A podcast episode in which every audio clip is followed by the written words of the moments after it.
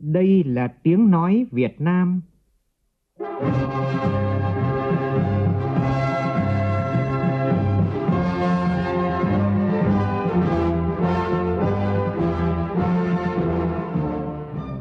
là tiếng nói Việt Nam, phát thanh từ Hà Nội, thủ đô nước Cộng hòa xã hội chủ nghĩa Việt Nam.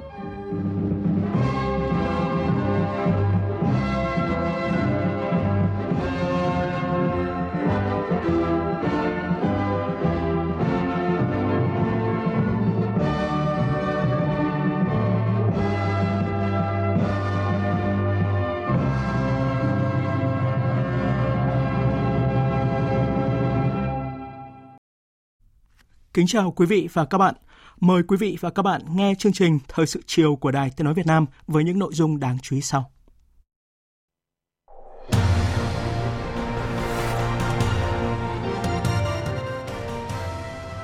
Tiếp tục phấn đấu để Việt Nam luôn là nền kinh tế năng động, sáng tạo, phát triển nhanh, ổn định và bền vững. Ngay từ đầu năm 2021 tới, phải bắt tay vào việc ngay, không ngừng nghỉ, đó là phát biểu kết luận của Thủ tướng Nguyễn Xuân Phúc tại hội nghị chính phủ với địa phương sau gần một ngày rưỡi làm việc. Một thông tin đầy lạc quan là Trung tâm Nghiên cứu Kinh tế và Kinh doanh ở Anh dự báo kinh tế Việt Nam sẽ vươn lên vị trí thứ 19 thế giới vào năm 2035. 29 loại phí và lệ phí tiếp tục được giảm từ 50% đến 100% trong 6 tháng đầu năm tới nhằm hỗ trợ và tháo gỡ khó khăn cho sản xuất kinh doanh, đảm bảo an sinh xã hội do đại dịch COVID-19. Người thứ tư trong nhóm 6 người nhập cảnh trái phép về nước dương tính với virus SARS-CoV-2. Cơ quan chức năng nhiều địa phương đang khẩn trương truy vết, khoanh vùng những người tiếp xúc với nhóm vượt biên này. Trong phần tin thế giới, đàm phán giữa Liên minh châu Âu và Trung Quốc tiến gần tới thỏa thuận bảo hộ đầu tư song phương. Các trận bão tuyết đổ bộ vào nhiều khu vực của Italia và Anh khiến hoạt động giao thông tại nhiều nơi bị tê liệt.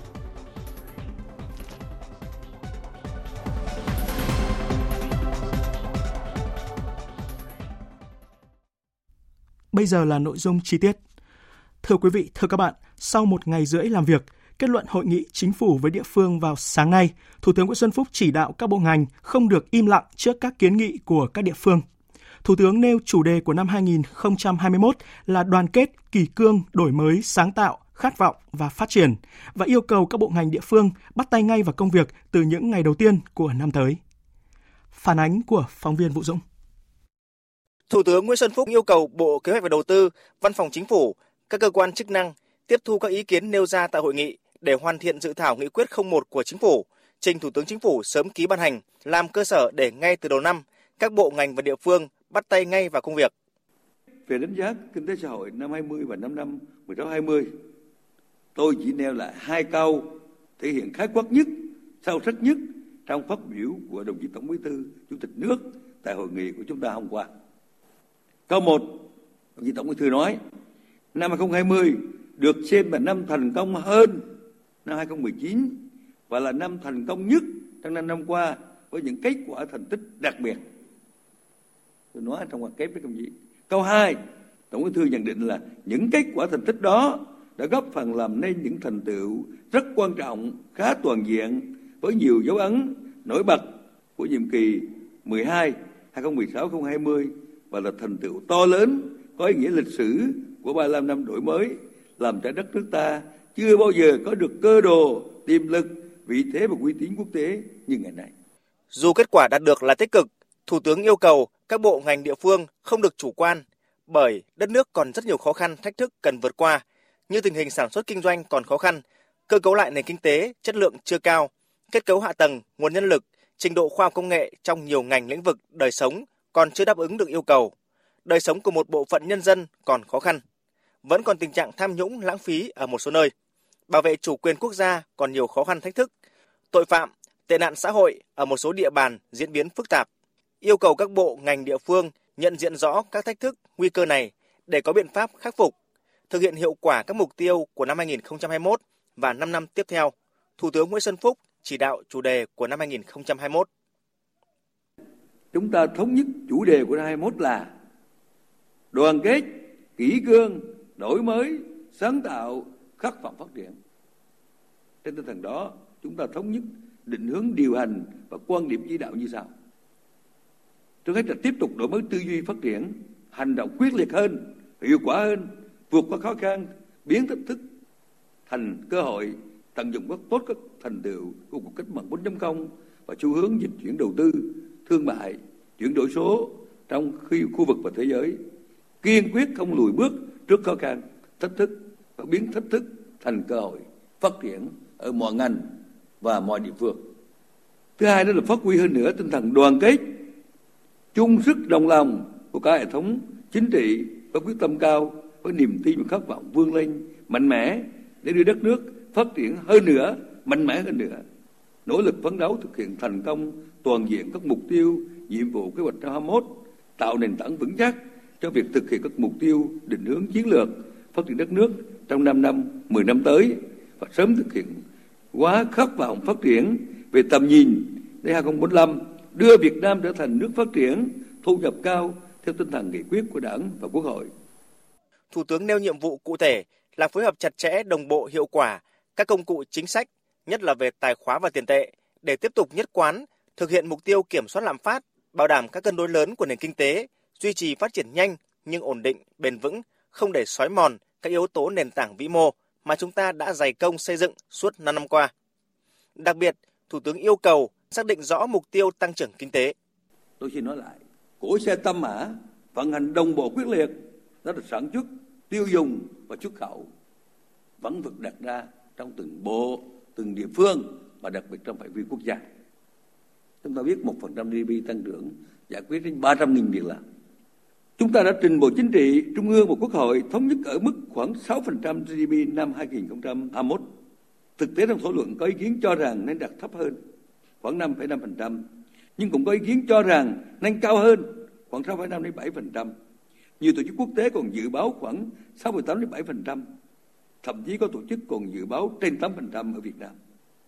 Trước tình hình thực tế về yêu cầu phát triển, Chính phủ, Thủ tướng Chính phủ đặt ra mục tiêu phấn đấu trong chỉ đạo điều hành đạt khoảng 6,5% hoặc cao hơn, đồng thời chuẩn bị các yếu tố nền tảng để tăng tốc trong giai đoạn 2022 trở đi. Các địa phương đều đạt mức phấn đấu cao hơn để đưa đất nước tiến nhanh hơn. Đặt vấn đề tăng trưởng kinh tế phải đi đôi với tăng chất lượng tăng trưởng. Thủ tướng nhấn mạnh, thể chế là yếu tố nền tảng, là điều kiện tiên quyết, nhất là về đầu tư kinh doanh, đất đai, hạ tầng. Đối với vấn đề đổi mới quản trị quốc gia, tạo thuận lợi cho phát triển, Thủ tướng Nguyễn Xuân Phúc chỉ đạo. Tôi cũng đề nghị các bộ, nhất là công chí lãnh đạo, công chí chủ tịch các địa phương chú trọng đổi mới quản trị quốc gia, tiếp tục xây dựng bộ máy nhà nước tinh gọn, hiệu lực hiệu quả, đẩy mạnh phân cấp, giao quyền, bảo đảm vai trò quản lý thống nhất của địa phương và phát huy tính chủ động, sáng tạo, trách nhiệm các cấp, các ngành, các địa phương. Một câu hỏi đặt ra là quản trị thế nào để một địa phương, một ngành có hiệu quả? Hay là chúng ta chỉ họp suốt mà không có sản phẩm? Trong đó tại phiên họp này, chính phủ mới sau đại hội tiếp tục phân cấp giao quyền mạnh mẽ hơn cho chính quyền các cấp và chính quyền cấp tỉnh còn tiếp tục phân cấp tốt hơn trên cơ sở kiểm tra đôn đốc có một thể chế quy định cho các ngành và các địa phương. Thủ tướng nêu rõ cần tập trung phát triển nhân lực chất lượng cao, đẩy mạnh ứng dụng khoa học công nghệ, đổi mới sáng tạo, chuyển đổi số. Đây là những yếu tố nền tảng quan trọng nhất quyết định đến việc nâng cao năng suất, chất lượng, hiệu quả, sức cạnh tranh. Do đó các địa phương phải làm ngay hai việc. Một là mặt bằng cho phát triển sản xuất và thứ hai là nguồn nhân lực để đón bắt dòng đầu tư mới. Đối với khâu đột phá kết cấu hạ tầng, cần tiếp tục triển khai mạnh mẽ, nhất là trong bối cảnh biến đổi khí hậu đang tác động đến nhiều địa phương cả nước ta. Sắp tới, Thủ tướng Chính phủ sẽ phát lệnh khởi công cảng hàng không quốc tế Long Thành cũng như một số công trình giao thông trọng điểm phía Nam, một số công trình trọng điểm giao thông liên vùng ở phía Bắc. Đặc biệt, ở vùng Tây Bắc còn rất nhiều khó khăn. Đối với công tác cải cách hành chính trong thời gian tới, Thủ tướng Nguyễn Xuân Phúc chỉ đạo tiếp tục đẩy mạnh xây dựng hệ thống hành chính nhà nước kiến tạo phát triển liêm chính hành động quyết liệt phục vụ nhân dân. Một hệ thống gần dân lắng nghe dân phục vụ dân. Từ công an xã đến cán bộ trung cấp cao cấp của quyền của tỉnh và các bộ ngành của chúng ta. Đi liền với đó là đẩy mạnh đấu tranh phòng chống tham nhũng và thực hành tiết kiệm chống lãng phí. Đặc biệt chú trọng hơn nữa công tác thông tin truyền thông, phát huy vai trò công tác dân vận, mặt trận tổ quốc Việt Nam, các tổ chức chính trị xã hội, các đoàn thể nhân dân, cấp phần tạo đồng thuận xã hội. Dễ vận lần, không dân cũng chịu mà khó vận dân. Dân liệu cũng xong. Chúng ta chú ý 100 triệu dân là một sức mạnh khổng lồ trong thời đại mới. Trong quá trình phát triển, cần coi trọng hơn nữa các chính sách an sinh xã hội, giảm nghèo đa chiều bền vững, bao trùm, nhất là vùng đồng bào dân tộc thiểu số và vùng khó khăn. Kiên quyết không đánh đổi giữa tăng trưởng kinh tế và môi trường. Xử lý nghiêm các trường hợp gây ô nhiễm, không có Formosa thứ hai xảy ra. Để bắt tay ngay vào việc, Thủ tướng chỉ đạo Bộ trưởng các bộ, Chủ tịch Ủy ban nhân dân các tỉnh phải ban hành kế hoạch hành động cụ thể của bộ ngành địa phương mình trước ngày 20 tháng 1 năm 2021. Đặc biệt, triển khai kế hoạch năm 2021 nhưng phải nghĩ đến kế hoạch và chiến lược dài hơi hơn. Đó là quy hoạch vùng, quy hoạch ngành, quy hoạch quốc gia, kế hoạch đầu tư trung hạn giai đoạn 2021-2025. Tôi nói ví dụ như đường sắt tốc độ cao Bắc Nam như thế nào? Đường sắt từ thành phố Hồ Chí Minh đi miền Tây Nam Bộ thế nào? Đường cao tốc từ Tây Nguyên xuống duyên hải miền Trung sẽ phương án nào trong tương lai? Cho nên chính chúng ta từng cấp từng ngành phải gửi nút thắt để bừng lên sự phát triển bền vững. Một tinh thần là không được để người dân và doanh nghiệp và các tổ chức quốc tế mất niềm tin vào chính phủ, vào bộ trưởng, vào chủ tịch, và bí thư các tỉnh, thành phố. Trong dịp Tết Nguyên đán sắp tới, Thủ tướng Nguyễn Xuân Phúc yêu cầu mọi người dân, cơ quan, tổ chức không được lơ là với đại dịch COVID-19, cần chú ý phòng chống cháy nổ, các loại tội phạm. Cùng với đó là đảm bảo đủ hàng hóa Tết với giá cả ổn định. Thủ tướng nhắc lại không tổ chức đi chúc Tết cấp trên và lãnh đạo các cấp. Nghiêm cấm biếu, tặng quà Tết cho lãnh đạo dưới mọi hình thức, không sử dụng xe công, tiền công và hoạt động lễ hội vui chơi.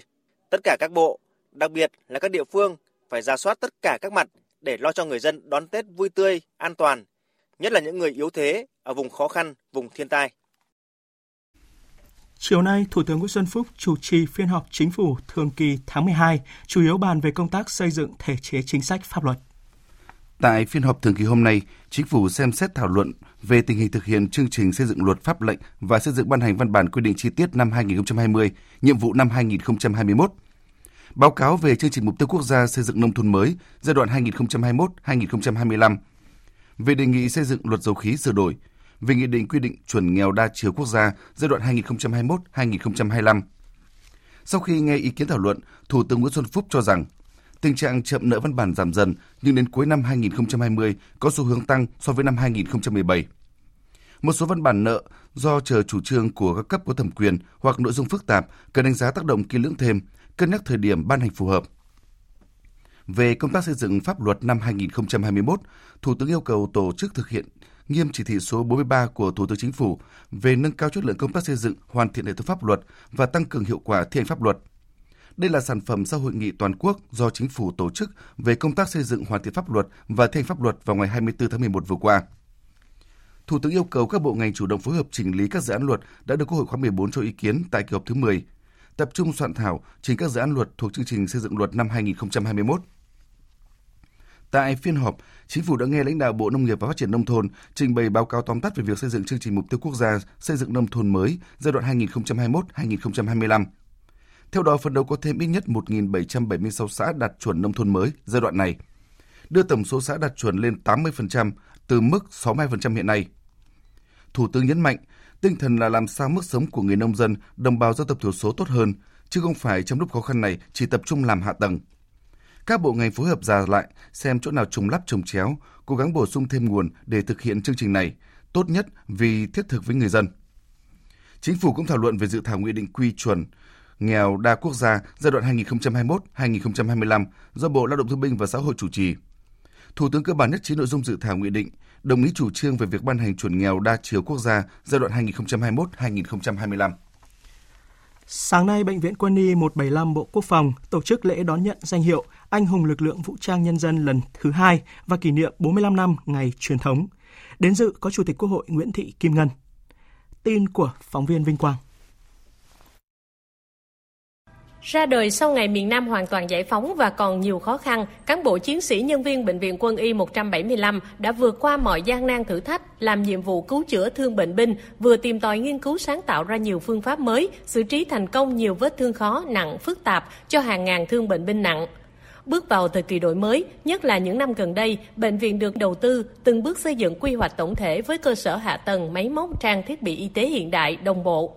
Chất lượng điều trị chăm sóc phục vụ không ngừng được nâng lên, tỷ lệ bệnh nhân được điều trị khỏi ra viện đạt trên 75%, tỷ lệ sử dụng giường hàng năm bình quân đạt trên 112%, trở thành điểm sáng trong toàn quân về công tác dân vận và thực hiện chương trình kết hợp quân dân y với công tác chăm lo sức khỏe cho bộ đội và ngư dân trên quần đảo Trường Sa. Là lực lượng nòng cốt để thành lập Bệnh viện Giả chiến 1.2, tham gia lực lượng giữ gìn hòa bình Liên Hiệp Quốc và chủ trì tổ chức quản lý huấn luyện. Chủ tịch Quốc hội Nguyễn Thị Kim Ngân đề nghị trong thời gian tới, Bệnh viện Quân y 175 cần tiếp tục vận dụng sáng tạo để từng bước tự chủ tài chính trong hệ thống bệnh viện quân đội, xây dựng đội ngũ đảng viên, cán bộ, chiến sĩ có bản lĩnh vững vàng, y đức trong sáng, trình độ chuyên môn tay nghề giỏi để sẵn sàng nhận mọi nhiệm vụ được giao. Bệnh viện 175 cần tiếp tục nâng cao chất lượng dịch vụ cho người bệnh, làm tốt công tác quân dân y kết hợp, phát triển khoa học kỹ thuật công nghệ cao, xây dựng đơn vị vững mạnh toàn diện qua đó nhanh chóng đưa bệnh viện trở thành trung tâm y tế đa năng hiện đại của khu vực. Lấy người bệnh làm trung tâm, tích cực triển khai những kỹ thuật chẩn đoán và điều trị tiên tiến, nâng cao chất lượng quản lý bệnh viện, sẵn sàng ứng phó và xử lý tốt các tình huống y tế khẩn cấp. Trong đó có công tác phòng chống dịch mà trước mắt là đại dịch COVID-19, ứng dụng công nghệ thông tin hướng đến xây dựng bệnh viện thông minh tiếp cận với cách mạng công nghiệp 4.0 để hoàn thành xuất sắc một nhiệm vụ được giao góp phần đưa sự nghiệp y tế của nước ta tiếp tục phát triển bền vững trong xu thế hội nhập quốc tế. Một thông tin kinh tế đầy lạc quan, đó là Trung tâm Nghiên cứu Kinh tế và Kinh doanh ở Anh vừa công bố báo cáo thường niên về 193 nền kinh tế, trong đó dự báo kinh tế Việt Nam sẽ vươn lên vị trí thứ 19 thế giới vào năm 2035. Trung tâm Nghiên cứu Kinh tế và Kinh doanh dự báo kinh tế của Việt Nam tăng trưởng trung bình 7% trong giai đoạn 2021-2025, 6,6% trong 10 năm tiếp theo, và đến năm 2035 sẽ vượt qua Đài Loan, Trung Quốc và Thái Lan. Hai nền kinh tế này được Trung tâm Nghiên cứu Kinh tế và Kinh doanh dự báo có thứ hạng lần lượt là 21 và 25. Báo cáo của Trung tâm Nghiên cứu Kinh tế và Kinh doanh khẳng định, nhờ kiểm soát dịch viêm đường hô hấp cấp COVID-19 tốt hơn các nơi trên thế giới, tăng trưởng kinh tế của Việt Nam trong năm 2020 vẫn đạt mức dương – theo con số được chính phủ Việt Nam công bố, mức tăng tổng sản phẩm quốc nội của Việt Nam trong năm nay là 2,91%. Tiếp tục giảm sâu từ 50% đến 100% đối với 29 loại phí và lệ phí trong 6 tháng đầu năm 2021 tới. Đây là quy định tại thông tư số 112 của Bộ Tài chính vừa ban hành hôm nay, quy định mức thu một số khoản phí và lệ phí nhằm hỗ trợ tháo gỡ khó khăn cho sản xuất kinh doanh, bảo đảm an sinh xã hội để ứng phó với đại dịch COVID-19. Cụ thể, các loại được giảm là phí khai thác và sử dụng dữ liệu về môi trường, phí thẩm định dự án đầu tư xây dựng, phí thẩm định thiết kế cơ sở, phí thẩm định thiết kế kỹ thuật, phí thẩm định dự toán xây dựng, phí nhượng quyền khai thác cảng hàng không, sân bay hay phí hải quan và lệ phí ra vào cảng hàng không, sân bay đối với chuyến bay của nước ngoài đến các cảng hàng không Việt Nam. Kể từ ngày 1 tháng 7 năm 2021 trở đi, mức thu các khoản phí lệ phí quy định tại biểu nêu trên thực hiện theo quy định quy định tại các thông tư gốc.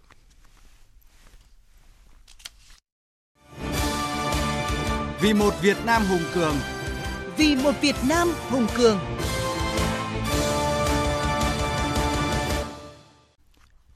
Thưa quý vị, thưa các bạn, Đại hội Đảng toàn quốc lần thứ 13 sẽ diễn ra vào ngày 25 tháng 1 năm 2021 tới.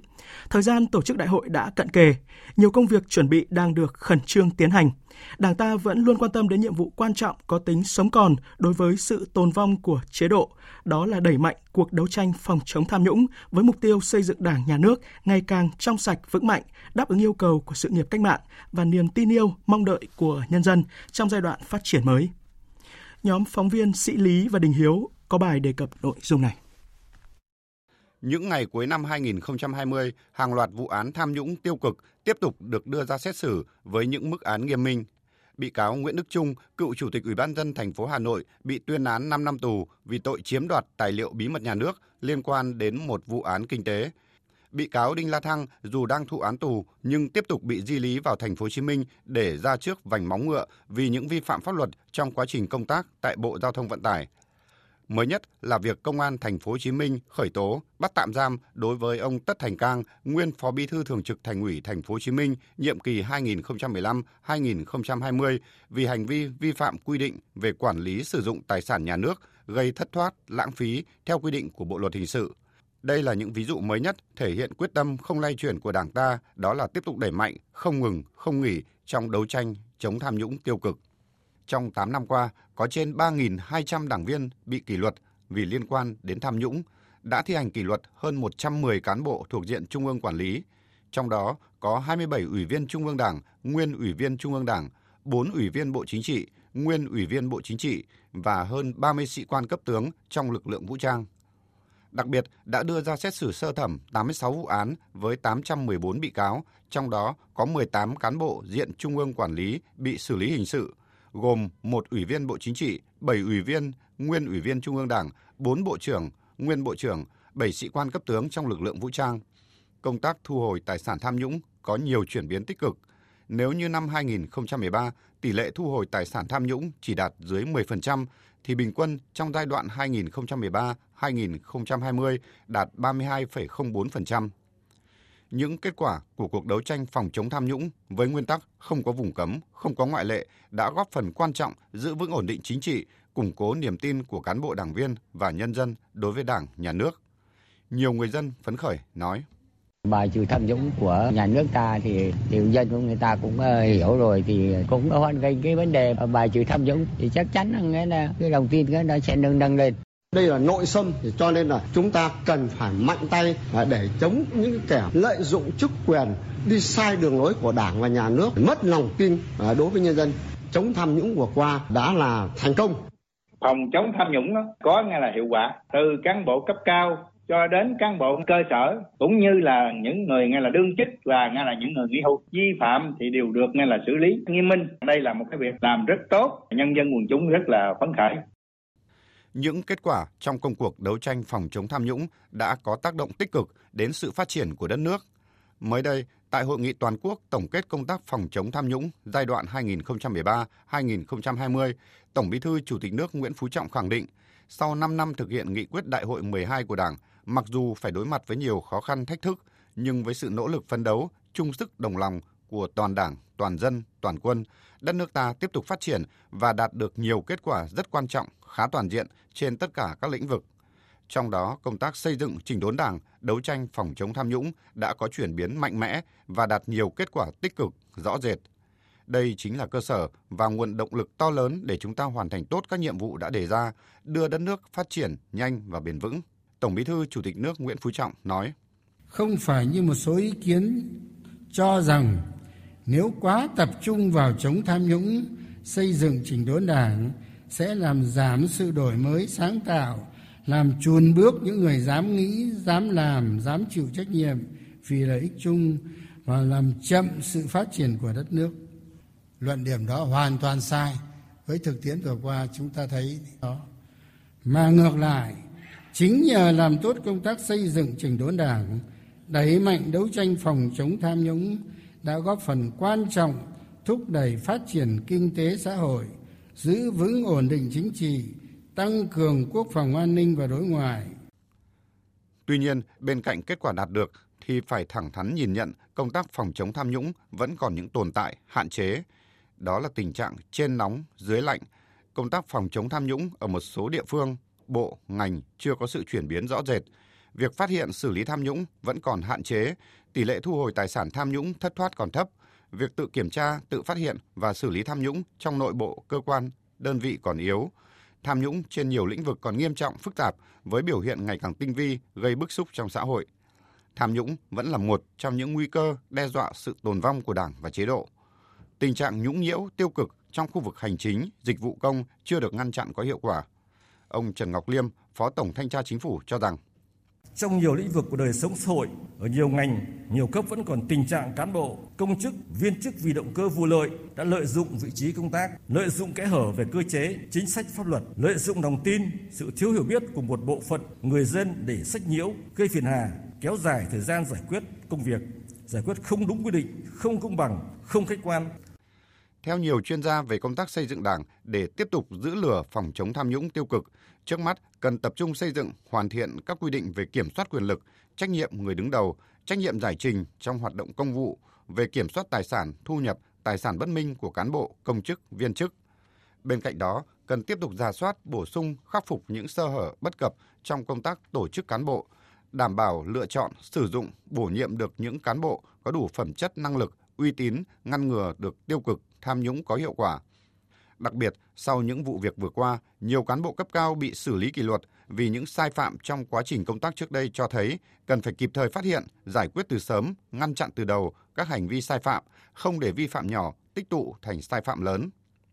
Mọi cán bộ, đảng viên vi phạm phải có hình thức xử lý kịp thời, đồng bộ, nghiêm minh, công khai, xây dựng đội ngũ cán bộ đủ phẩm chất, năng lực và uy tín ngang tầm nhiệm vụ trong giai đoạn mới. Phó giáo sư tiến sĩ Nguyễn Trọng Phúc, Học viện Chính trị Quốc gia Hồ Chí Minh nói: siết chặt kỷ luật đảng, siết chặt pháp luật của nhà nước để cảnh báo mọi cán bộ đảng viên dù ở cấp nào anh cũng phải chịu sự chi phối của kỷ luật đảng, pháp luật nhà nước chứ không có cái vùng cấm. Hai nữa cũng không có cái chuyện hạ cánh an toàn, có dấu hiệu vi phạm kỷ luật đảng và pháp luật của nhà nước thì tiếp tục phải xử lý có ý nghĩa giáo dục với tất cả những cán bộ đương chức hiện nay. Từ những kinh nghiệm kết quả đạt được trong thời gian qua, người dân kỳ vọng công tác phòng chống tham nhũng trong nhiệm kỳ đại hội 13 của Đảng tới đây sẽ có bước tiến mới, mạnh mẽ hơn, quyết liệt hơn và hiệu quả hơn, góp phần xây dựng Đảng, nhà nước ta ngày càng trong sạch, vững mạnh, đáp ứng yêu cầu phát triển của đất nước trong giai đoạn mới và sự tin yêu, mong đợi của nhân dân. Tiếp tục chuyên mục Vì một Việt Nam hùng cường, trong chương trình Thời sự 18 giờ chiều mai, chúng tôi có bài Nhân dân, chủ thể và mục tiêu của sự phát triển đất nước. Mời quý vị và các bạn chú ý theo dõi.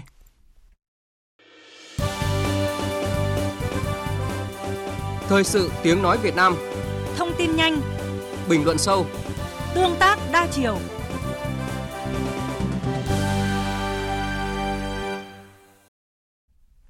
Hệ thống thu phí sử dụng đường bộ tự động không dừng giai đoạn 2 hay còn gọi là hệ thống thu phí tự động không dừng hôm nay đã chính thức được đưa vào vận hành. Hệ thống có tên gọi EPAS do công ty cổ phần giao thông số Việt Nam, thành viên của tập đoàn công nghiệp viễn thông quân đội Viettel phối hợp với các nhà đầu tư BOT triển khai dưới sự chỉ đạo trực tiếp của Bộ Giao thông Vận tải và Tổng cục Đường bộ Việt Nam. Phóng viên Tạ Lan thông tin. 35 trạm thu phí ở cả ba miền Bắc, Trung, Nam sẽ triển khai EPAS bắt đầu từ hôm nay. Trong số đó, 25 trạm Viettel thực hiện theo cam kết với Tổng cục Đường bộ Việt Nam và 10 trạm ngoài dự án là các trạm Viettel chủ động đàm phán và ký kết với các nhà đầu tư BOT. Như vậy, đến nay, trên cả nước có tổng số 91 trạm thu phí tự động không dừng. Với EPAS, Viettel sẽ cùng với Bộ Giao thông Vận tải thúc đẩy thực hiện chỉ thị 39 của Thủ tướng Chính phủ, đẩy nhanh tiến độ triển khai thu phí tự động không dừng. Hệ thống thu phí tự động không dừng EPAS sẽ là đòn bẩy giúp phổ cập dịch vụ thu phí không dừng trên toàn quốc, tiến đến phát triển giao thông số tại Việt Nam. Đây là nhiệm vụ bắt buộc nhằm minh bạch trong hoạt động thu phí, văn minh, thuận tiện cho người tham gia giao thông, tiết kiệm chi phí xã hội, Bộ Giao thông Vận tải và Viettel cũng đặt ra mục tiêu đưa Việt Nam đứng trong top 10 quốc gia có tỷ lệ phương tiện dán thẻ thu phí tự động cao nhất trong khu vực. Viettel đã đưa vào những công nghệ hiện đại nhất theo tiêu chuẩn của các quốc gia phát triển trên thế giới như công nghệ nhận diện và xử lý hình ảnh, giúp cho việc đăng ký sử dụng dịch vụ của khách hàng chỉ tốn khoảng 3 phút. Đặc biệt, giải pháp thanh toán trực tuyến khi kết nối với Viettel Pay giúp khách hàng không cần nạp tiền vào tài khoản giao thông. Theo ước tính, sử dụng hệ thống thu phí không dừng EPAS, người tham gia giao thông giảm thời gian đi qua trạm thu phí khoảng 60 lần so với thu phí bằng cách soát vé thủ công. Dự án kết nối tỉnh lộ 152 với đường cao tốc Nội Bài Lào Cai, tức nút giao xuống thị trấn Phố Lu, huyện Bảo Thắng của tỉnh Lào Cai đã được khởi công vào chiều nay. Tin của phóng viên An Kiên. Đây là nút giao thứ 5 của tuyến cao tốc này qua địa bàn tỉnh Lào Cai. Dự án có tổng vốn 150 tỷ đồng, sử dụng ngân sách nhà nước, thời gian hoàn thành dự kiến trong vòng từ 16 đến 18 tháng. Dự án được khởi công đã giải tỏa được mong mỏi của địa phương trong suốt 6 năm qua kể từ khi cao tốc Nội Bài Lào Cai đi vào hoạt động, giúp giải quyết nhu cầu đi lại bức thiết của đông đảo người dân phố Lu và các vùng lân cận, xóa các điểm dừng đỗ, đỗ đón trả khách trái quy định gây mất an toàn giao thông, chấm dứt tình trạng người dân phá rào bắt xe trên cao tốc. Thưa quý vị, thưa các bạn, thời điểm này các năm trước, việc đặt vé tàu ô tô khá khó khăn vì nhu cầu đi lại tăng mạnh. Thì năm nay, người dân có thể dễ dàng khi mua vé xe từ Đà Nẵng đi các tuyến Nguyên nhân là do ảnh hưởng của dịch COVID-19, lượng hành khách đi các tỉnh tại bến xe Đà Nẵng và ga Đà Nẵng dịp này giảm từ 30 cho đến 50% so với thời điểm này năm ngoái. Tin của phóng viên Phương Cúc. Dịp Tết Dương lịch năm nay, người lao động được nghỉ 3 ngày, phù hợp cho những chuyến đi nghỉ ngơi. Thế nhưng sau một năm ảnh hưởng từ dịch COVID-19, nhu cầu đi lại của người dân giảm rõ rệt. Tại bến xe trung tâm thành phố Đà Nẵng, vắng vẻ, thi thoảng mới có vài khách tới quầy để mua vé về quê. Em Lại Ngọc Thắng ở tỉnh Phú Yên cho biết. Năm nay em mua vé xe rất là rẻ nhiều nữa. Nhà xe nó nhiều mà khách thì ít nên là đi xe nó rất là thoải mái, không bị nhồi nhét nhiều. Ông Phạm Lợi, Tổng Giám đốc Công ty Cổ phần Quản lý Bến xe Đà Nẵng cho biết, lượng vé bán ra hiện nay chỉ đạt từ 50 đến 60%. Khách phần lớn đi ra các tỉnh phía Bắc như thành phố Hà Nội, Nam Định, Thái Bình, Thanh Hóa. Còn tại nhà ga Đà Nẵng, việc đi lại của người dân cũng không mấy nhộn nhịp, lượng hành khách lên xuống tàu rất ít. Phòng vé tại ga Đà Nẵng bán được 600 vé, giảm 40% so với cùng kỳ năm ngoái. Bà Lê Thị Tuyến, đội trưởng đội khách vận, chi nhánh vận tải Đà Nẵng cho biết, Hành khách đi tàu hiện tại ở khu vực Đà Nẵng là còn rất là nhiều, đi ra và đi vô. Cái xu thế năm nay thì nói chung là hành khách có nhu cầu đi chặng ngắn hơn. Ví dụ như đi ờ, Đồng Hới hoặc đi Nha Trang, Tuy Hòa, Diêu Trì thì hiện tại là các tàu vẫn tương đối còn nhiều vé. Có một thực tế là vé tàu Tết đang ở tình trạng ế chưa từng thấy. Theo thông tin của ngành đường sắt thì đến nay vẫn còn hơn 100.000 vé chưa có người mua. Số lượng bán ra chỉ được khoảng 40 cho đến 50% so với năm ngoái. Số chỗ trên các mác tàu số lẻ từ ngày 12 tháng 2 đến ngày 23 tháng 2 năm 2021, tức là từ ngày 1 tháng 1 đến ngày 15 tháng 1 âm lịch, từ các ga phía Bắc về đến ga Biên Hòa, Sài Gòn, còn tới khoảng 52.000 chỗ. Mới đây thì ngành đường sắt tung hàng nghìn vé giảm giá 50% cho hành khách đi trên các đoàn tàu cho giai đoạn không cao điểm trước Tết từ ngày 4 tháng 1 đến ngày 29 tháng 1 tới.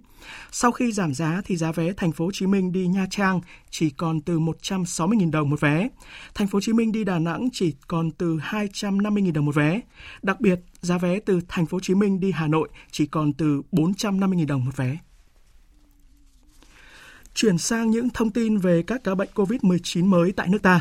Sở Y tế Thành phố Hồ Chí Minh vào chiều nay xác nhận người thứ tư trong nhóm vượt biên từ Myanmar về nước là nam giới 24 tuổi, xét nghiệm dương tính với virus SARS-CoV-2.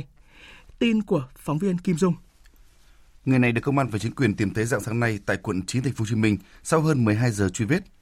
Lực lượng y tế đã phối hợp đưa thanh niên này và 15 người tiếp xúc gần vào khu cách ly, giám sát và lấy mẫu xét nghiệm 15 người tiếp xúc gần F1 gồm chủ nhà trọ và 14 người làm chung xưởng cơ khí xét nghiệm âm tính lần 1. Khu nhà trọ và xưởng cơ khí tại đường Nguyễn Xiển bị phong tỏa.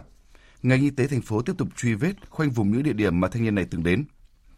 Như vậy, nhóm 6 người nhập cảnh trái phép đã được xác định.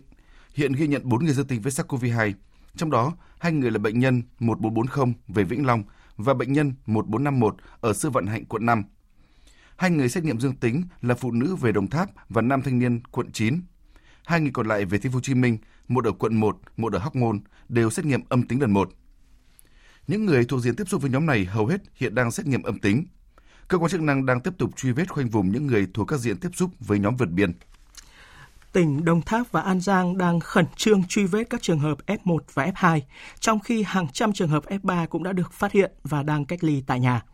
Tin của nhóm phóng viên Phan Ánh và Phạm Hải.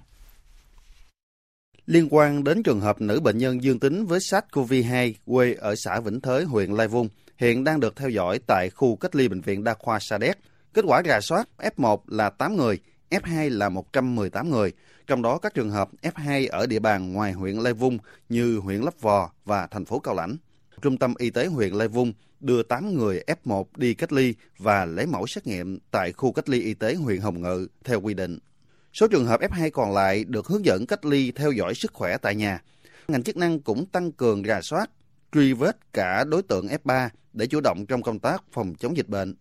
Ông Đoàn Tấn Bửu, Phó Chủ tịch Ủy ban Nhân dân tỉnh Đồng Tháp nhấn mạnh, tiếp tục truy vết phương tiện mà nữ bệnh nhân di chuyển từ Tiền Giang về Đồng Tháp đồng thời đề nghị người dân không hoang mang, tiếp tục tích cực thực hiện các biện pháp phòng chống dịch theo khuyến cáo của ngành y tế.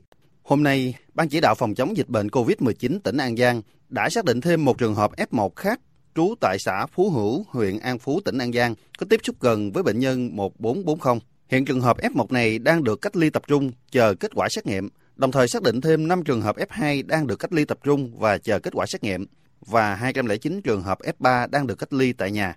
Ông Lê Văn Phước, Phó Chủ tịch Ủy ban Nhân dân tỉnh An Giang, Phó trưởng ban thường trực Ban chỉ đạo phòng chống dịch COVID-19 tỉnh An Giang chỉ đạo các ngành chức năng tiếp tục phối hợp chặt chẽ với tỉnh Vĩnh Long và tỉnh Sóc Trăng để xác minh, khoanh vùng, truy vết các trường hợp tiếp xúc gần bệnh nhân 1440, tiến hành áp dụng các biện pháp phòng chống dịch theo quy định.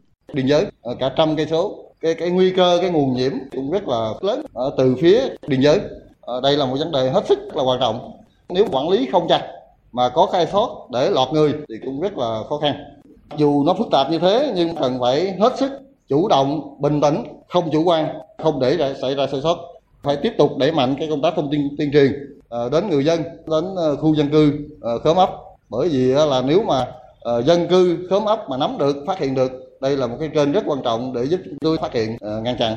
Biên phòng phải chịu trách nhiệm chính là phối hợp với ủy ban dân các huyện thị thành phố chốt chặn lại tất cả các cửa khẩu đường mòn lối mở kể cả đường bộ đường thủy còn tại tỉnh Kiên Giang, vào sáng nay, các cán bộ của Trung tâm Kiểm soát Dịch bệnh tỉnh đã đến nhà một người dân ở xã Dục Tượng, huyện Châu Thành. Đây là người có tiếp xúc với đoàn xe có tài xế chở bệnh nhân 1440 để hướng dẫn cách ly tại nhà và theo dõi sức khỏe. Trong khi đó, thì tỉnh Vĩnh Long đang xem xét khởi tố vụ án hình sự liên quan đến bệnh nhân 1440 nhập cảnh trái phép về nước. Tin của phóng viên Tranh Tuy.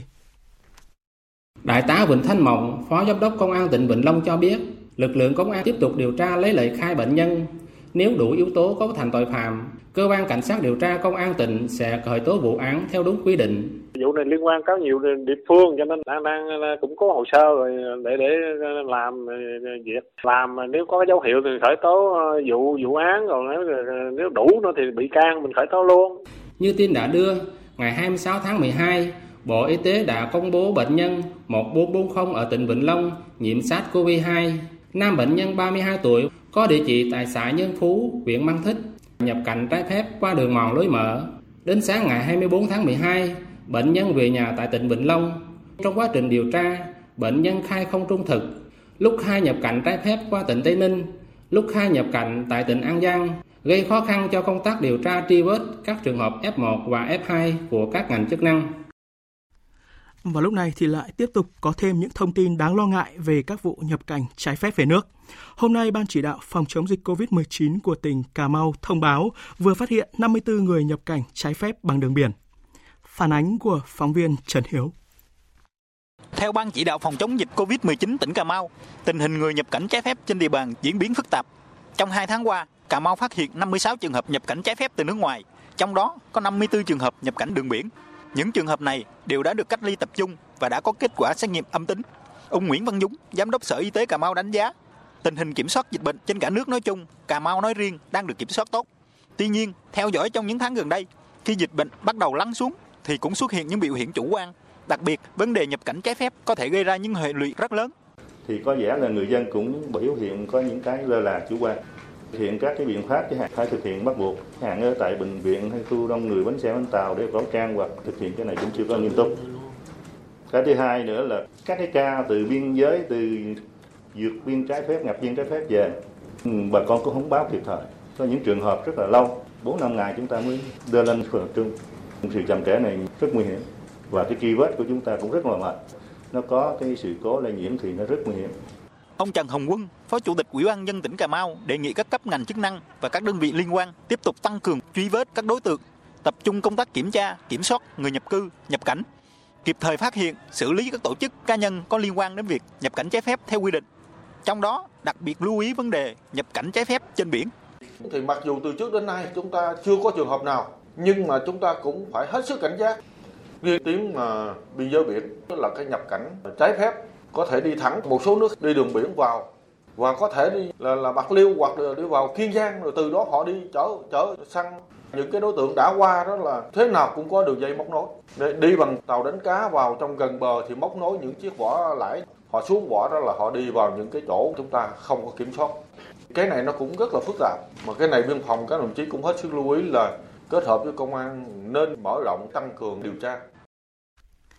Thưa quý vị, thưa các bạn, theo Trung tâm Dự báo Khí tượng Thủy văn Quốc gia, đợt không khí lạnh đang chuẩn bị ảnh hưởng đến nước ta có cường độ rất mạnh.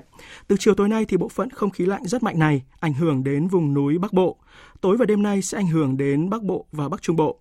Đợt không khí lạnh này được nhận định là không chỉ gây giảm nhiệt mạnh trên đất liền, gây ra đợt rét đậm rét hại thứ hai của mùa đông năm nay với nguy cơ cao xảy ra băng giá ở các vùng núi cao, mà còn gây gió rất mạnh trên đất liền cũng như là trên các vùng biển của nước ta. Phóng viên Quang Huy thông tin chi tiết. So sánh với đợt rét kỷ lục năm 2016, ông Nguyễn Hữu Thành, Phó trưởng phòng dự báo thời tiết, Trung tâm Dự báo Khí tượng Thủy văn Quốc gia cho biết. Đợt không khí lạnh đợt này và cái đợt 2016 thì đều có cường độ rất là mạnh. Tuy nhiên, năm 2016 không khí lạnh mạnh kết hợp với cả hệ thống gió Tây mạnh ở mực 5.000m nên gây ra tình trạng rét ẩm, mưa tuyết xuất hiện nhiều nơi.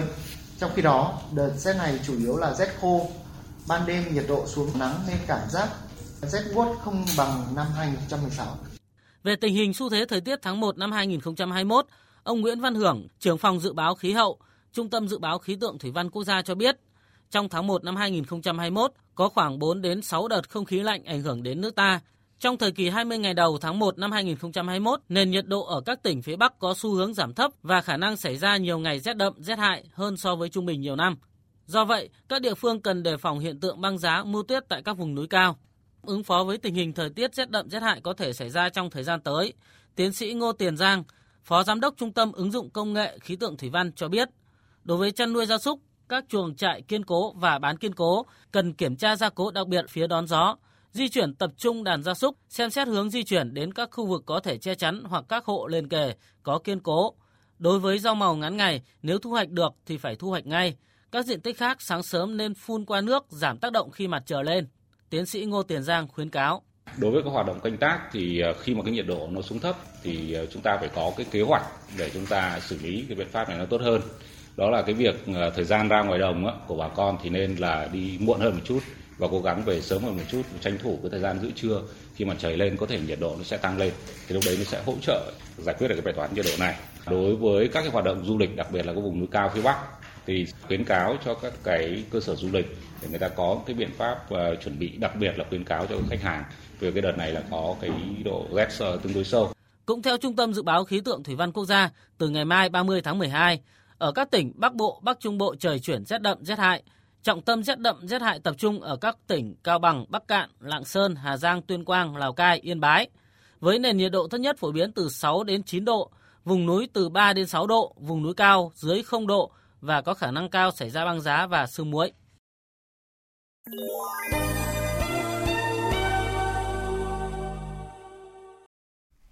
Chuyển sang phần tin thế giới. Sau 7 năm đàm phán, các nước thành viên Liên minh châu Âu đã cho thấy sự ủng hộ chính trị đối với những nỗ lực nhằm đi tới một thỏa thuận về bảo hộ đầu tư song phương với Trung Quốc, mở ra một giai đoạn mới trong quan hệ giữa hai bên. Tổng hợp của biên tập viên Thu Hoài. Đức, nước giữ chức chủ tịch luân phiên của Liên minh châu Âu cho biết, đại diện 27 nước thành viên hôm qua đã nghe đánh giá của Ủy ban châu Âu về những diễn biến tích cực trong đàm phán với Trung Quốc. Không có thành viên nào ra dấu dừng lại và con đường để tiến tới tán thành về mặt chính trị đã rộng mở. Cùng ngày, một nguồn tin châu Âu khác khẳng định nếu không có gì bất ngờ, một thông báo chính thức sẽ được đưa ra từ nay đến cuối tuần. Người phát ngôn Bộ Ngoại giao Trung Quốc Uông Văn Bân trước đó khẳng định đàm phán đã bước vào giai đoạn cuối cùng. Trung Âu đầu tư hiệp định 旨在为 Thỏa thuận toàn diện về đầu tư giữa Liên minh châu Âu và Trung Quốc nhằm mục đích mang lại nhiều cơ hội và sự bảo vệ tốt hơn cho cả hai bên. Để đạt được thỏa thuận này, hai bên cần tiếp tục gặp nhau để đàm phán. Trung Quốc hướng tới mục tiêu mở cửa với bên ngoài với chất lượng cao hơn, đồng thời tiến hành đàm phán với các bên liên quan theo tốc độ riêng của mình để đạt được một thỏa thuận toàn diện và công bằng với Liên minh châu Âu, dựa trên việc bảo vệ lợi ích và an ninh của chính Trung Quốc. Ngoại trưởng Trung Quốc Vương Nghị đã gặp đại sứ các nước Liên minh châu Âu tại Bắc Kinh, trong đó nhấn mạnh Trung Quốc và châu Âu đang hy vọng đạt được sự đồng thuận về một thỏa thuận đầu tư toàn diện. Trong một diễn biến khác, đại diện 27 nước thành viên Liên minh châu Âu vừa bật đèn xanh cho việc thực thi ngay từ đầu năm tới thỏa thuận thương mại hậu Brexit đạt được hồi tuần trước với Anh.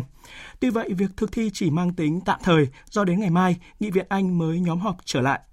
Trong khi đó thì Nghị viện châu Âu cũng chỉ có thể thông qua văn kiện vào quý 1 năm sau. Các nhà lãnh đạo tại cả Liên minh châu Âu và Anh đều đặt rất nhiều kỳ vọng vào thỏa thuận, coi đây như sự mở đầu cho một chương mới trong quan hệ giữa hai bên. Thưa quý vị, thưa các bạn, trong bối cảnh tình hình dịch COVID-19 diễn biến phức tạp, nhiều quốc gia cho rằng vaccine là chìa khóa để kiểm soát dịch bệnh và quay trở lại cuộc sống bình thường. Khi bản đồ lây nhiễm biến thể mới của virus SARS-CoV-2 tiếp tục mở rộng, những ngày này thì các quốc gia đang đẩy nhanh việc tiêm phòng vaccine COVID-19. Tổng hợp của biên tập viên Anh Tuấn. Trung tâm Phòng ngừa và Kiểm soát Dịch bệnh Mỹ thông báo đã phân phối gần 11 triệu 500 nghìn liều vaccine phòng COVID-19 cho các địa phương trên khắp nước Mỹ và tới nay đã tiêm chủng tổng cộng hơn 2 triệu liều vaccine đầu tiên. Việc phân phối cùng lúc hai loại vaccine phòng COVID-19 được đánh giá sẽ mở ra cơ hội cho việc đẩy lùi đại dịch tại Mỹ, quốc gia hiện có số ca nhiễm và tử vong cao nhất thế giới. Châu cũng đẩy mạnh công tác tiêm phòng vaccine ngừa COVID-19. Chủ tịch Ủy ban châu Ursula von der Leyen khẳng định EU sẽ sớm có đủ liều vaccine phòng COVID-19 cho tất cả mọi người. Ngoài Mỹ và châu Âu, một loạt quốc gia khác cũng đang xúc tiến việc phê duyệt vaccine để tiêm cho người dân. Trong một tuyên bố, Tổng thống Brazil Bolsonaro cho biết. Tôi đã nói chuyện với Bộ trưởng Y tế. Năm ngày sau khi được cơ quan quản lý y tế phê duyệt, vaccine sẽ đến tay người dân. Sẽ không thể tiêm phòng cùng lúc cho tất cả mọi người vì chúng ta không có cách nào để có 100 triệu liều vaccine ngay lập tức, nhưng vaccine sẽ được phân phối công bằng cho tất cả các bang ở Brazil. Tại châu Á, một số nước như Ấn Độ, Indonesia, các tiểu vương quốc Ả Rập Thống Nhất, Hàn Quốc, Singapore cho biết cũng sẽ triển khai chương trình tiêm chủng vaccine trong quý 1 năm tới. Nhiều chuyên gia cảnh báo vaccine sẽ không thể phát huy tác dụng nếu người dân không nâng cao ý thức bảo vệ sức khỏe và chủ quan di chuyển trong dịp lễ cuối năm. Thủ tướng Palestine Mohammed Tayeb thúc giục cộng đồng quốc tế ngăn chặn hoạt động mở rộng các khu định cư trái phép tại lãnh thổ Palestine bị chiếm đóng trong bối cảnh Israel chuẩn bị tổ chức cuộc bầu cử lần thứ tư trong vòng chưa đầy hai năm qua. Phát biểu của ông Stee được đưa ra tại cuộc họp nội các Palestine ở thành phố Ramallah hôm qua. Trong đó nhấn mạnh Israel chuẩn bị bầu cử, các chiến dịch vận động sẽ tập trung vào xây dựng các khu định cư tại lãnh thổ của Palestine bị chiếm đóng, tương tự như các lần bầu cử trước đây. Ông Steyer kêu gọi cộng đồng quốc tế nên buộc lực lượng chiếm đóng Israel ngừng các dự án thực dân trên lãnh thổ Palestine, đồng thời kích hoạt nghị quyết 2334 của Hội đồng Bảo an Liên Hợp Quốc vì nghị quyết này phản ánh ý chí quốc tế, phản ánh các khu định cư. Cơ quan hàng không dân dụng Mỹ khẳng định sẽ cải cách quy trình cấp phép cho máy bay mới phù hợp với luật mới được Quốc hội nước này thông qua sau hai vụ rơi máy bay Boeing 737 MAX khiến 346 người thiệt mạng. Quốc hội Mỹ vừa thông qua một loạt cải cách toàn diện trong hệ thống luật pháp, trong đó cho phép cơ quan hàng không dân dụng Mỹ tăng cường giám sát các nhà sản xuất máy bay, yêu cầu cung cấp các thông tin quan trọng về độ an toàn và các biện pháp bảo vệ người tố giác sai phạm. Dự luật đã được Tổng thống Mỹ Donald Trump ký ban hành ngày 27 tháng 12. Trong thông báo mới, cơ quan hàng không dân dụng Mỹ cho biết sẽ thực hiện những cải cách theo luật mới được thông qua, cũng đã cam kết không ngừng nỗ lực để nâng cấp các kiện điều kiện an toàn hàng không cũng như cải thiện tổ chức, các quy trình và văn hóa làm việc của chính cơ quan này. Tháng trước, cơ quan này đã dỡ bỏ lệnh cấm bay với mẫu 737 MAX của Boeing sau 20 tháng. Mẫu máy bay này trở lại bầu trời Mỹ trong ngày hôm nay, thực hiện hành trình đầu tiên từ thành phố Myanmar đi New York. Các trận bão tuyết đã đổ bộ vào nhiều khu vực của Italia và Anh, khiến hoạt động giao thông tại nhiều nơi bị tê liệt. Tại Italia, tuyết phủ dày tới 20 cm tại trung tâm thành phố Milan. Một người đàn ông vô gia cư 76 tuổi đã qua đời tại bệnh viện sau khi được tìm thấy trên đường phố. Giao thông trên một số tuyến đường cao tốc cũng bị ảnh hưởng. Dự báo không khí lạnh sẽ tiếp tục di chuyển xuống phía nam vào ban đêm. Còn tại Anh, tuyết rơi tại một số khu vực khiến cho hoạt động giao thông bị gián đoạn. Trước tình hình thời tiết khắc nghiệt, chính quyền của một số khu vực hối thúc người dân không đi lại nếu không thật sự cần thiết. Cơ quan dự báo thời tiết của Anh cũng dự báo thời tiết lạnh sẽ duy trì trong tuần này cũng như trong thời gian từ nay đến năm mới. Indonesia kiên quyết từ chối nhận rác thải độc hại từ các container ở nước ngoài và sẽ tái xuất khẩu về nước xuất xứ vào đầu năm tới. Phóng viên Hương Trà, thường trú tại Indonesia, đưa tin.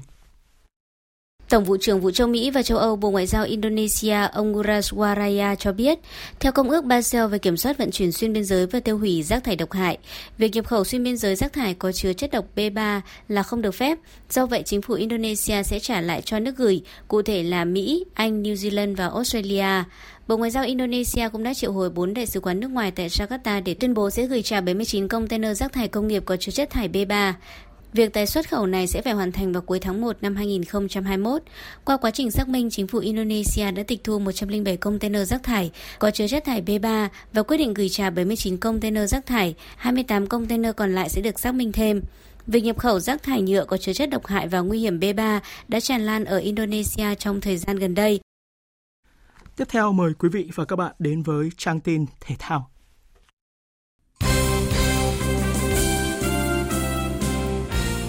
Thưa quý vị và các bạn, chiều tối nay trên sân thống nhất thành phố Hồ Chí Minh, giải bóng đá tứ hùng sẽ khởi tranh với hai cặp đấu giữa Bình Định gặp chủ nhà thành phố Hồ Chí Minh và Sài Gòn gặp Hà Nội.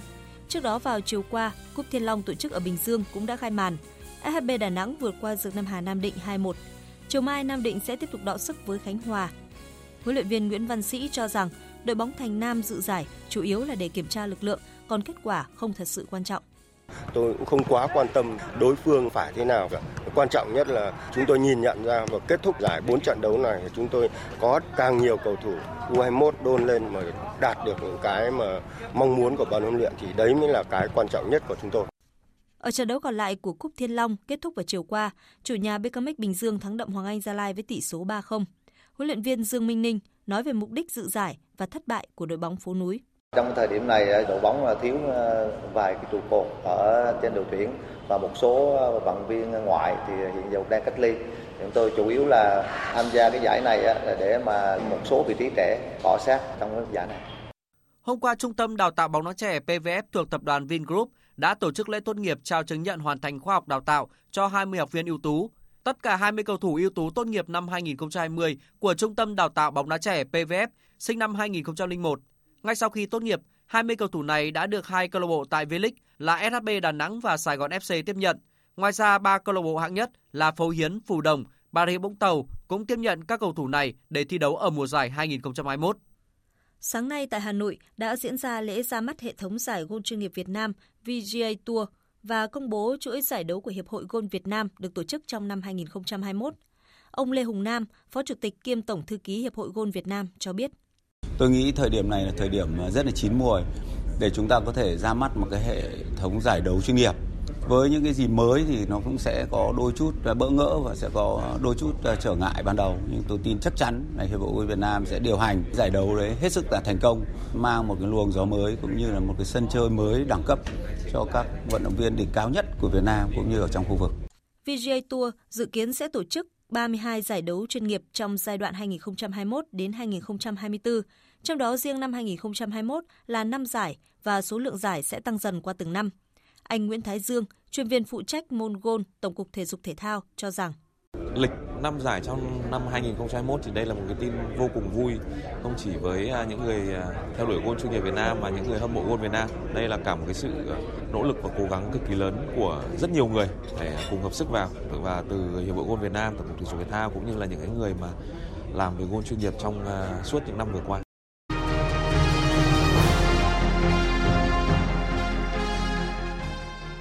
Đêm qua và dạng sáng nay, kết thúc hai cặp đấu đầu tiên thuộc vòng 16 Premier League. Cả hai cuộc đọ sức giữa Crystal Palace và Leicester City và Chelsea với Aston Villa đều kết thúc với tỷ số hòa 1-1. Hiện Leicester City được 29 điểm, xếp thứ hai, còn Chelsea có 26 điểm, xếp vị trí thứ 6. Trong khi đó, cuộc so tài giữa Everton và Manchester City đã bị hoãn chỉ vài giờ trước khi trận đấu diễn ra do một số thành viên của Man City bị nhiễm Covid-19. Dạng sáng mai 30 tháng 12, vòng 16 tiếp diễn trong đó đáng chú ý Manchester United sẽ tiếp khắc tinh của các ông lớn là Wolverhampton trên sân Old Trafford. Trước trận đấu này, cả hai huấn luyện viên Solskjaer và Nuno Santo đều than phiền về lịch thi đấu dày. Huấn luyện viên Solskjaer nói: uh, Chúng tôi biết rằng Wolverhampton cũng có chất lượng của họ. Họ sẽ gây khó khăn cho chúng tôi nếu chúng tôi chơi cởi mở. Đây là một mùa dài kỳ lạ. Lịch thi đấu quá dài Chúng tôi cần chuẩn bị tốt các yếu tố về thể chất cũng như tinh thần. Ban huấn luyện và các nhân viên y tế sẽ giúp các cầu thủ luôn sẵn sàng về mặt thể chất. Còn huấn luyện viên Nuno Santo bên phía Wolverhampton chia sẻ. It's very hard. The schedule is very demanding on everybody. We have not much time to recover rất cực nhọc. Lịch thi đấu khắt khe đang đè nặng lên tất cả mọi người. Chúng tôi không có nhiều thời gian để hồi phục. Nhưng đây là tình trạng chung của tất cả các đội bóng đang chơi ở Premier League. Không có đội nào có thể thư giãn. Về đối thủ, tôi cho rằng Ole Gunnar Solskjaer đang thực hiện công việc một cách rất tốt ở Man United. Họ có lực lượng mạnh. Chúng tôi đang đối mặt với một trận đấu khó khăn ở phía trước.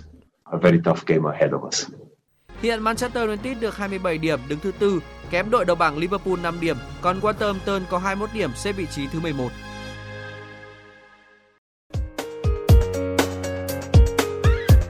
Dự báo thời tiết Phía Tây Bắc Bộ, đêm và sáng có mưa nhỏ rải rác, gió nhẹ. Ngày mai gió Đông Bắc cấp 4, cấp 5, trời chuyển rét, có nơi rét đậm rét hại, nhiệt độ từ 13 đến 17 độ. Riêng khu Tây Bắc từ 18 đến 21 độ, có nơi trên 21 độ. Đêm nay có nơi dưới 10 độ. Phía Đông Bắc Bộ, đêm có mưa, mưa nhỏ rải rác, ngày có mưa nhỏ vài nơi, gió Đông Bắc cấp 4, cấp 5, vùng ven biển cấp 6, có nơi cấp 7, trời rét đậm, vùng núi rét hại. Nhiệt độ từ 12 đến 17 độ, vùng núi có nơi dưới 10 độ. Các tỉnh từ Thanh Hóa đến Thừa Thiên Huế, đêm có mưa rải rác, ngày có mưa, phía Nam có nơi mưa vừa mưa to. Gió Bắc đến Tây Bắc cấp 4, cấp 5, vùng ven biển cấp 6, có nơi giật cấp 7. Phía Bắc trời rét, có nơi rét đậm, phía Nam trời chuyển lạnh. Phía Bắc nhiệt độ từ 13 đến 17 độ, phía Nam cao nhất từ 20 đến 23 độ.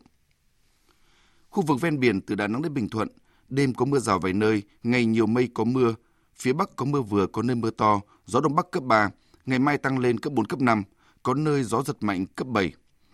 Phía Bắc ngày mai trời chuyển lạnh, nhiệt độ từ 21 đến 24 độ, phía Nam từ 25 đến 28 độ, có nơi trên 28 độ. Tây Nguyên có mưa vài nơi, gió đông đến đông bắc cấp 2, cấp 3, nhiệt độ từ 17 đến 27 độ, có nơi trên 27 độ. Khu vực Nam Bộ có mưa vài nơi, gió đông đến đông bắc cấp 2, cấp 3, nhiệt độ từ 23 đến 26 độ. Khu vực Hà Nội đêm có mưa, mưa nhỏ, ngày có mưa nhỏ vài nơi, gió đông bắc cấp 3, cấp 4, trời rét đậm, nhiệt độ từ 12 đến 17 độ. Dự báo thời tiết biển Bắc Vịnh Bắc Bộ, Nam Vịnh Bắc Bộ có mưa vài nơi, gió đông bắc mạnh cấp 7, cấp 8, giật cấp 10, biển động mạnh. Vùng biển từ Quảng Trị Quảng Ngãi, vùng biển từ Bình Định đến Ninh Thuận, vùng biển từ Bình Thuận Cà Mau, ngày có mưa rải rác ở ven bờ, gió đông bắc mạnh dần lên cấp 7, có lúc cấp 8, giật cấp 10, biển động mạnh. Khu vực Bắc Biển Đông, khu vực quần đảo Hoàng Sa thuộc thành phố Đà Nẵng, khu vực giữa Biển Đông, có mưa vài nơi, gió đông bắc mạnh cấp 8, cấp 9, giật cấp 11, biển động rất mạnh. Khu vực quần đảo Trường Sa thuộc tỉnh Khánh Hòa, có mưa rào và rông rải rác, trong cơn rông có khả năng xảy ra lốc xoáy. Gió bắc đến tây bắc cấp 4, cấp 5, ngày mai có lúc cấp 6, giật cấp 7, biển động. Vùng biển từ Cà Mau đến Kiên Giang có mưa vài nơi, gió đông đến đông bắc cấp 3, cấp 4. Vịnh Thái Lan có mưa rào và rông vài nơi, gió nhẹ. Tới đây, chúng tôi kết thúc chương trình Thời sự chiều nay. Chương trình do các biên tập viên Hải quân Lan Anh và Thu Hòa thực hiện với sự tham gia của phát thanh viên Đoàn Hùng, kỹ thuật viên Thu Hằng, chịu trách nhiệm nội dung Lê Hằng. Cảm ơn quý vị và các bạn đã quan tâm theo dõi.